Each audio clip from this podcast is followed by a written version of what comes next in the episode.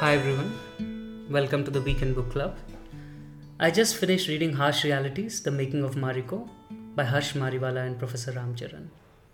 Harsh Mariwala is the founder and chairman of Marico, a Fortune India 500 company. Professor Ram Charan has, of course, authored many books, including four Wall Street Journal bestsellers. First things first, I love the title of the book. It's a great pun on the name Harsh plus offers a glimpse into realities of building an enduring institution and a business. Breaking away from a family run Bombay Oil Industries Limited, Harsh Mariwala founded Marico in 1987. Today, brands from Marico stable like Parachute, Saffola, Set Wet, Livon, Revive are not only trusted household names but market leaders in their categories.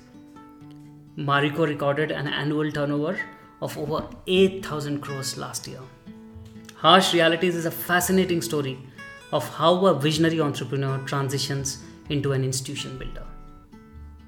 And how, in the process, transformed a family owned business to a professionally led FMCG giant with an international footprint.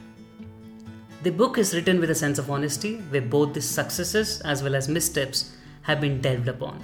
And more importantly, the key takeaways from each are deeply contemplated.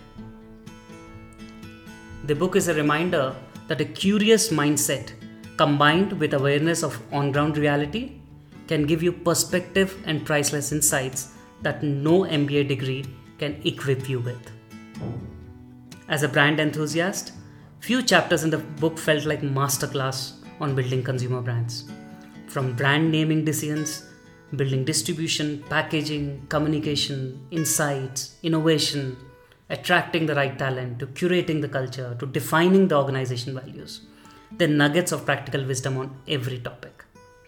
I particularly enjoyed the stories on challenges of moving parachute from tin to plastic packaging to convert large number of consumers from loose to branded oil.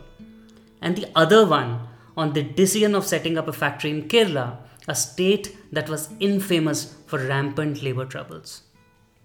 These stories beautifully underscore risk taking ability and the innovative streak in Marico's thinking. Marico's acquisition of Nihar from Hindustan Lever is another of my favorite parts of this book. From Marico being hunted as a target of acquisition by Lever to acquiring one of Lever's brands by Marico is incredible in so many ways. Through the journey, one thing that stands out about Harsh Mariwala is that he's always looking for a win win solution for all the stakeholders solutions that benefit everyone involved.